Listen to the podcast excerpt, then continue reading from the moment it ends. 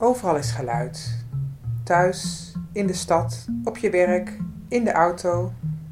Het ruist, het gonst, het fluistert, schreeuwt en vult de ruimtes waarin we leven. Tussen al die druktes groeit het verlangen naar stilte. Een plek om tot rust te komen, waar het gewoon lekker stil is. Op het landgoed Stiltegoed, een polder in de drukke Randstad, hoor je de wind. Soms hard, soms zacht. En natuurlijk zijn er allerlei vogels. Meeuwen en ganzen. En na een kwartier hoor je een vliegtuig voorbij komen. Veel plezier met de buitengeluiden van Stiltegoed.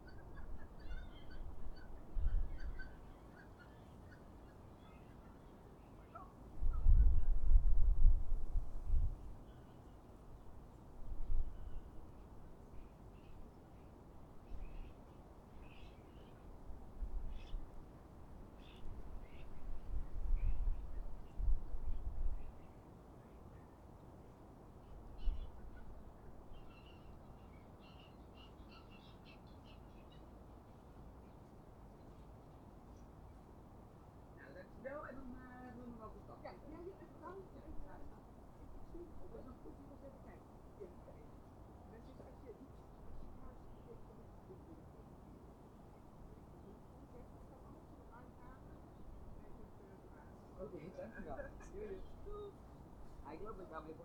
Oh, it is.